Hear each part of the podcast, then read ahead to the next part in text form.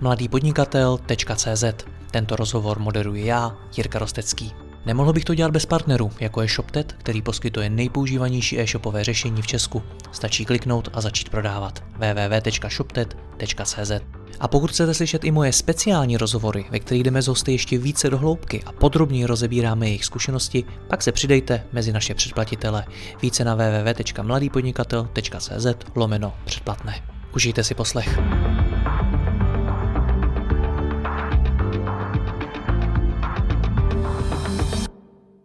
Dobrý den, outsourcing zákaznické podpory e-shopu není v Česku příliš známý, přesto ho už řada firm používá. Jedním z průkopníků této služby na tuzemském trhu je customerhero.cz. S jeho šéfem Jurajem Harkabuzíkem si dneska budeme povídat o tom, jak outsourcing v praxi probíhá a co všechno e-shopy musí udělat, aby si od zákaznické podpory uvolnili ruce. Juraje, já tě vítám, ahoj. Ahoj, všetkých vás zdravím. Tak prosím tě, proč teda e-shopy outsourcují zákaznickou podporu? Takhle důležitou součást firmy.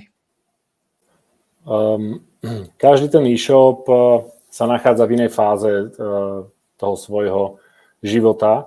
Máme skúsenosti, že uh, menšie e-shopy, kde je to, nazvime to one-man show, to outsourcujú kvôli tomu, pretože už im to preteká cez hlavu a ten jeden človek nestíha riešiť aj rozvoj tej firmy, aj staranie sa o ten zákaznícky servis. A pri tých väčších e-shopoch máme zase skúsenosť, že mm, majú problém s obmenou toho týmu, nazvime to. Bude tam nižšia kvalita a potrebujú nájsť nejakého kvalitnejšieho človeka, alebo tam nastáva prirodzená fluktuácia a ich už nebaví stále dookola školiť ďalších a ďalších ľudí, lebo už si to zažili, tú fluktuáciu viackrát a vedia, že aj keď toho človeka, alebo si myslia, že aj keď toho človeka teraz zaškolia, tak zase o pár mesiacov, možno kratších rokov príde tá výmena a oni to budú musieť robiť od znova. Takže pre nich možno taký psychologický efekt, je to jednoduchšie outsourcovať a tieto starosti, týchto starostí sa zbaviť. Já se nepletu, tak oni často neoutsourcují úplně celou tu zákaznickou podporu, ale případně klidně jenom její část. Jo, je to úplne variabilné, flexibilné, akokoľvek, eh, akékoľvek slovičko na to použijem. Dá sa outsourcovať časť zákazníckej tej péče, napríklad len telefonáty, kde tá náročnosť je vyššia, pretože tam musíte dosahovať nejaké SLA, čiže nejakú rýchlosť tej reakcie eh, na toho klienta. Tam sa bavíme v sekundách. A naopak tie maily, ktoré, ktorými oni si môžu efektívne vyplniť ten svoj provoz tých svojich ľudí, eh, tak si môžu ponechať dá sa oddeliť aj to samotné, aj tie samotné hovory sa dajú rozdeliť. Môžete si tam na začiatku vsunúť aj vr my to voláme, že plechová huba, kde zistíte vlastne, že s um, akým dotazom ten klient prichádza a podľa toho to viete rozdeliť buď na tú, nazvime to first line, ktorú outsourcujete, alebo tie zložitejšie prípady si necháte u seba a necháte si tam špecialistov a veľkú časť tých hovorov uh, toho servisu si môžete takto odbremeniť svojich ľudí. Hmm. Jaký e-shopy to nejčastěji dělají z hlediska, dejme tomu, jaký velikosti, případně zaměření a podobně? Vravím, naozaj máme skúsenosť, že je to úplne, keď zoberiem napríklad tú veľkosť, tak eh, máme tu e-shopy, ktoré majú interakcie v jednotkách kusov denne a potom ten opačný extrém je napríklad v tomto predvianočnom období, keď nás osloví niekto, že potrebuje osloviť uh, svoje portfólio a bavíme sa radovo v tisíckach klientoch, hej, že potrebuje v krátkom čase osloviť. Takže my tou flexibilitou vieme uh, pokryť aj tie, aj tie naozaj veľké, veľké požiadavky. Takže čo sa týka veľkosti, je to jedno, čo sa týka typu, je to od IT cez kuchynské doplnky, čokoľvek, úplne rôznorodé. OK. Já se takhle bavím se e-shopy, e, mimo jiné o tohle tom, tak mi často říkají, hele, ale to je poměrně jako citlivá záležitost v té firmě, my to chceme mít e, doma pod střechou, e, zákaznickou podporu. Tak jak to probíhá tohleto, aby ta podpora nebyla jenom taková studená, ale aby tam byl skutečně nějaký vztah s tím zákazníkem, nějaký prozákaznický přístup a podobně? Ja stále hovorím, že aj ja pri tej komunikácii s tými potenciálnymi našimi klientami, keď sa bavíme, tak tam veľa krát vstupuje tento názor. Ja hovorím, že pri tej, aj pri tej samotnej migrácii, čo je jeden z benefitov, je, že prejdete s pocitou do faktov. keby som sa konkrétne spýtal toho človeka, že ako sa to vlastne prejaví na tej linke, ako vy viete si overiť to, že ten váš agent e, naozaj hovorí milo, že, že má nejakú tonalitu toho, toho hovoru, že tam to, čo ste sa dohodli, že naozaj dodržiava, tak ten človek samozrejme, že za tým svojim agentom nesedí e, počas toho celého dňa. On tú zákaznícku linku tam má, verí, že mu funguje, ale tá skutočnosť môže byť úplne iná. To môžeme kľudne vyskúšať nejakým mystery shopom. Naopak, keď to outsourcuje, tak tam bude tá archivácia, bude tam ten reporting a jednak sa bude môcť pozerať na tie čísla a vyhodnocovať ich, ale na druhej strane si bude môcť každý jeden hovor skontrolovať, hm, ako ten agent e, komunikoval a vie to pekne kalibrovať. Vie si vytiahnuť určité percento tých hovorov, pozrieť sa na ne a povedať, OK, tak teraz nám to fakt vyšlo, že v 100% to proste funguje, takže zo štatistického hľadiska sa môžeme, môžeme predpokladať, že to naozaj na tej celej linke je fajn. Ak uvidíme, že každý druhý hovor je zle, tak sa treba na to pozrieť hlbšie a, a riešiť to. Že tých uh, operátorov doškolovať alebo vymieňať a podobne. Ale vravím, toto je možné až vtedy, keď je to proste faktické a máme k tomu nejakú, nejaký záznam. Jak to potom probíhá? Tedy jak probíhá to, že se ten e-shop vzdá té svý zákaznické podpory a outsourcuje na vás? Veľmi ťažko. Veľmi ťažko. Z mojich skúseností, keď sa bavíme o tom odborníku, o tom e, vlastne potenciálnom outsourcingu, o tom počiatku, tak strašne mm, veľa tých našich klientov, aj ktorí majú záujem, tak naozaj nazvime to, kým to switchnú, tak je to akoby pôrod, kým sa naozaj rozhodnú Ťažko sa s nimi samozrejme o tom baví teraz v predvianočnom období, lebo všetci máme veľa roboty a nemáme čas eh, na takúto, nazvime to, migráciu. A na druhú stranu, ja si myslím, že alebo z mojich skúseností, lebo som na tej strane, kde vidím, koľko to reálne zabere času, ja si myslím, že tie e-shopy si myslia, že je to násobne eh, náročnejšie, ako to v skutočnosti je. Naozaj Takže to taká... není, není tak těžký nakonec. Není to, nemyslím si, že to je až také ťažké, ako si myslia. Uh, viem si predstaviť, že jednoduchý e-shop, keby sme sa naozaj teraz na to zamerali a chceli urobiť rekord uh, a ten e-shop mal nejaké produktové materiály alebo vedel nás vyškoliť rádovo, že by to bol jednoduchší produkt rádovo v, za hodinu, za dve, tak uh, migráciu by sme dokázali spraviť za 48 hodín. Keby sme sa hecli aj za 24. Dá sa to, naozaj to technické zabezpečenie nie je zložité, Systém je pripravený, tam ide len o to prepojiť tie linky, prepojiť tie kanály, cez ktoré ten klient komunikuje, zaškoliť tých agentov a na druhý deň sa to môže spustiť a hovor od hovoru sa môže kontrolovať. Takže naozaj tá migrácia nie je taká zložitá, aby ju bolo potrebné odkladať také dlhé obdobie. Pokud ti dobře rozumím, tak to nejtěžší, co na tom je a co zabírá nejvíc času, je zaškolení těch operátorů. Mm, ani nie.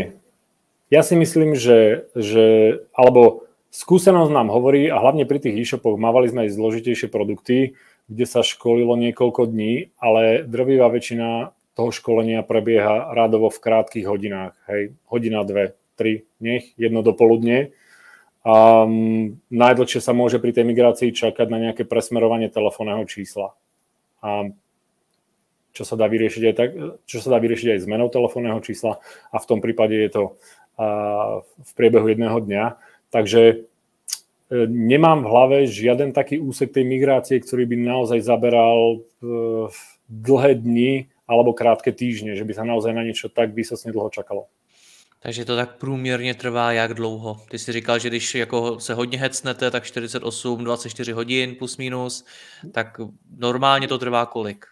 Ja si myslím, že uh, kvalitne zmigrovaný, aj pripravený, vieme, vieme uh, vykonať takúto migráciu behom jedného týždňa. Keby to chcel niekto akože ešte tak zvolniť, tak behom dvoch týždňov. A myslím si, že je to úplne akože bez stresu. Hmm. Jak to probíhá? Čím sa začína?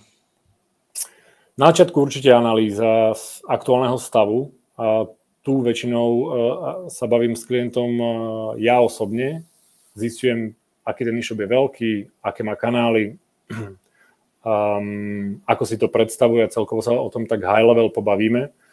potom nasleduje detálnejšie stretnutie, kedy už konkrétny projektový manažer sa pobaví detálne s niekým z daného e-shopu o konkrétnych procesoch, nastavia si ten časový harmonogram, kedy budú školiť, čo budú školiť, ako prepoja, ako si predajú telefónne číslo, ako prepoja prístupy do mailov, aký majú chat eh, a všetky tieto technické záležitosti.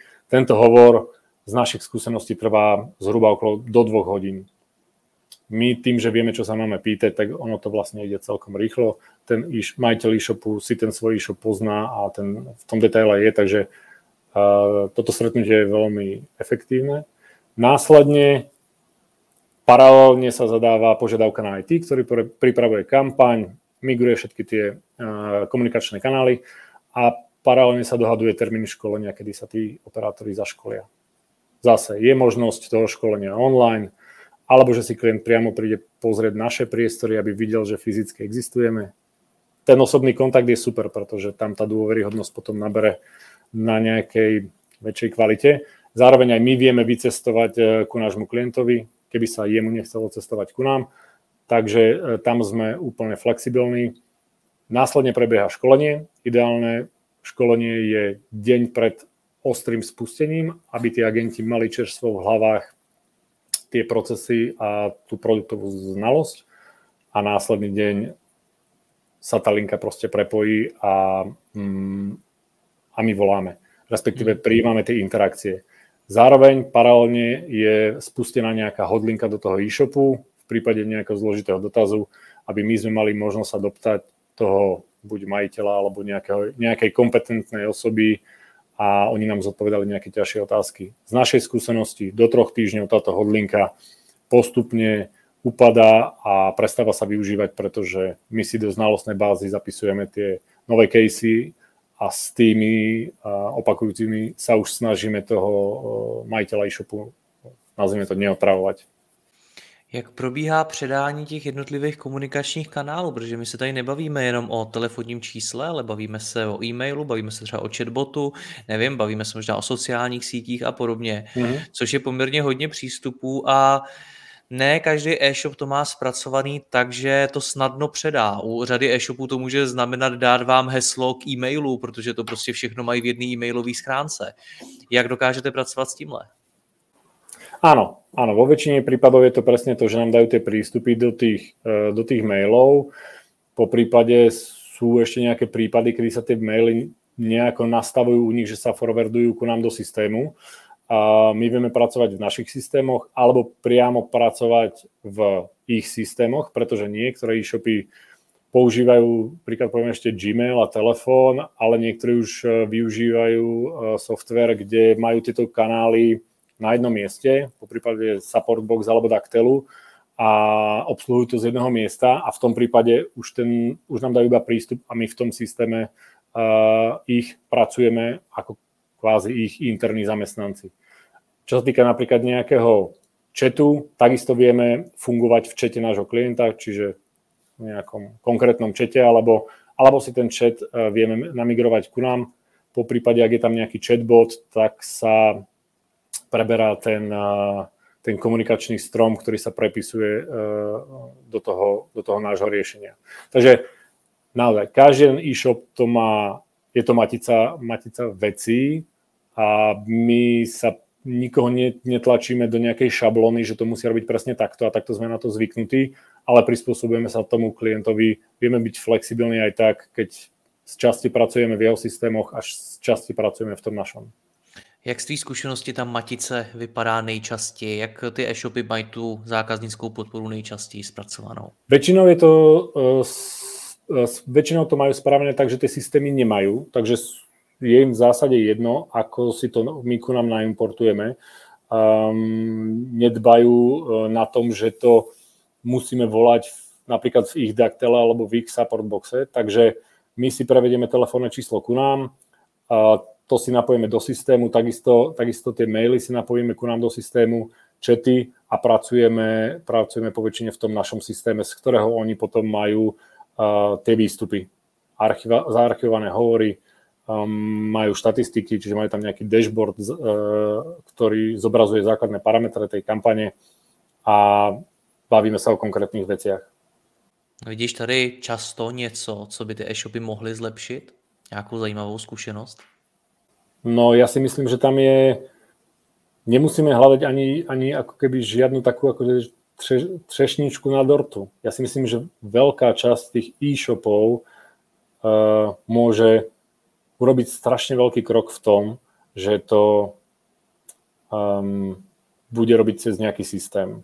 Že to nebude proste volať ala mobil a OK, ten mail je v podstate, tam si tú históriu človek vie pozrieť, ale ako náhle to dá do nejakého systému, jednak za účelom tej, mm, toho výstupu, aby z toho boli reporty, druhá za účelom tej archivácie a po tretie, ak to ešte dá do toho systému, tak naozaj pracuje v jednom systéme aj s mailom, aj s telefonátom.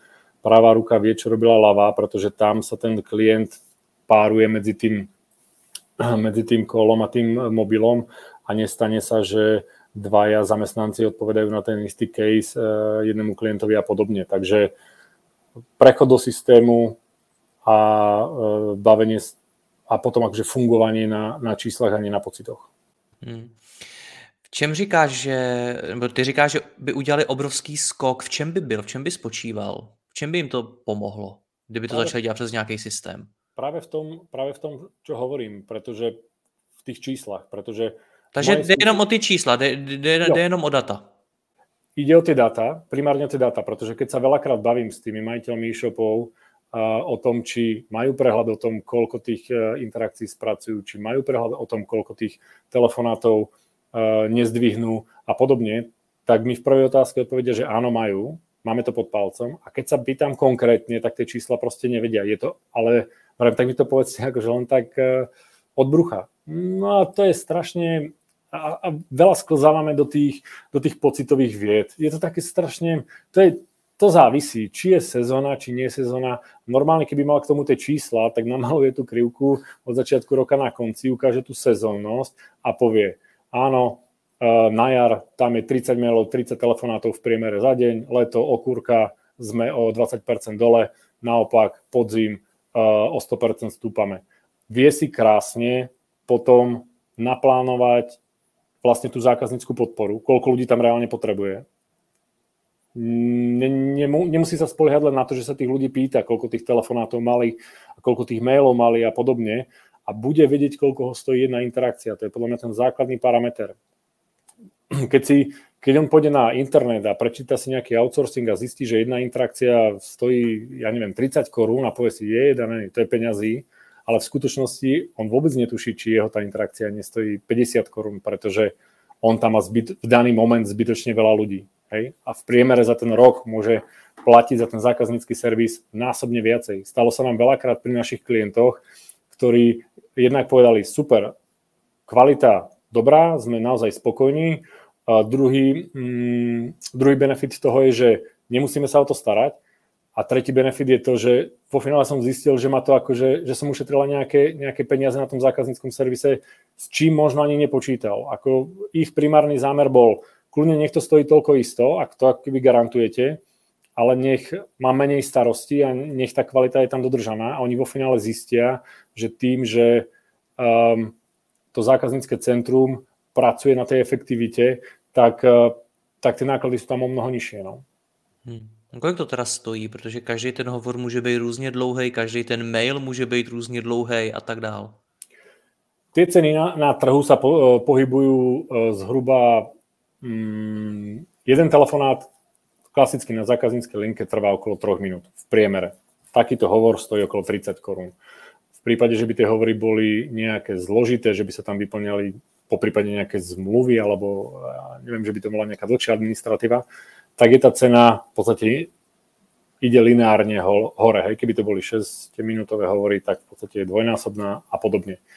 Takisto sa uh, vieme my napríklad s klientom dohodnúť, že keď sú tie hovory extra krátke, že naozaj to tam len tak proste pinka v sekundách, tak takisto vieme ísť lineárne dole s tou cenou a ne, nepýtať si ne, nezmyselné peniaze. Takže ten hovor sa pohybuje v priemere okolo 30 korún uh, za hovor. Uh, Mail je o polovicu lacnejší, ten je za 15 a rozdiel je vlastne v tom, že vy na ten telefonát musíte reagovať do 20 sekúnd a na mail musíte reagovať do niekoľko hodín. Takže vy si ten provoz viete na tie maily prispôsobiť, viete si to posunúť. V hluchých miestach tí ľudia môžu spracovať tie maily, ale tie hovory už neviete manažovať. Tie musíte zdvíhať proste ako prichádzajú, takže preto je tá cena dvojnásobná. A cena chatu, tým, že to tiež není úplne akože v sekundách, ale bavíme sa o tom, že keď na ten chat odpovedáte radovo, že čo viem, do pol minúty, do minúty, tak to ešte nie je úplne najhoršie, tak tam sa tá cena tiež pohybuje niekde okolo tých dolná hranica 15 korún a niekde po tých 25 možno. OK. Kde sa to nejčastěji zasekne onboarding klienta? Úplne na začiatku. Už keď ten klient sa raz akože rozhodne štýlom, že povie, dobre, poďte, poďme na to, pošlite mi kontakt, prepojíme tých našich Eh, kompetentných a ideme riešiť detail, tak už to, už to dobehne. Už to naozaj dobehne. A za posledné eh, dva roky si naozaj nespomínam jediného klienta, ktorý by to vrátil naspäť. Aj keď je to možné. Naozaj ten onboarding, ako som spomínal, je možné spraviť za týždeň, akože takým normálnym tempom, pianko tempom za dva a stopnúť ho viete behom, nazvime to, sekundy, hodiny. Hej, poviete, viete čo, vyskúšali sme si po dvoch týždňoch, vyskúšali sme si, mm, nevychádza nám to, alebo nie sme spokojní a podobne, chceme to vrátiť naspäť, je to vratný proces a vôbec nie je zložitý. Nemáme ale skúsenosť ani s jedným klientom, že by to naspäť vrátil. Keď sa vrátim k tvojej otázke, to úplne, ako som povedal, to rozhodovanie, to rozhodnúť sa. Tam, tam to, buď to prejde a ide to až do konca a je to tu, povedzme si, navždy, Um, alebo t- ešte k tomu nepríde a tí ľudia potrebujú... Hm, ja teraz neviem, že či čas, lebo sme ich práve trafili v období, kedy na to naozaj nemajú čas, ale tak uh, poznáš to aj ty, čas nebudeš mať už nikdy. A toto je práve tá, uh, toto je práve tá aktivita, ktorou si ten čas človek môže um, získať. Keď sa toho zákazníckého servisu, nazvime to v úvodzovkách, zbaví, tak získa čas pre práve rozvoj toho svojho podnikania. Takže se to zasekává z jakých důvodů na začátku nejčastěji?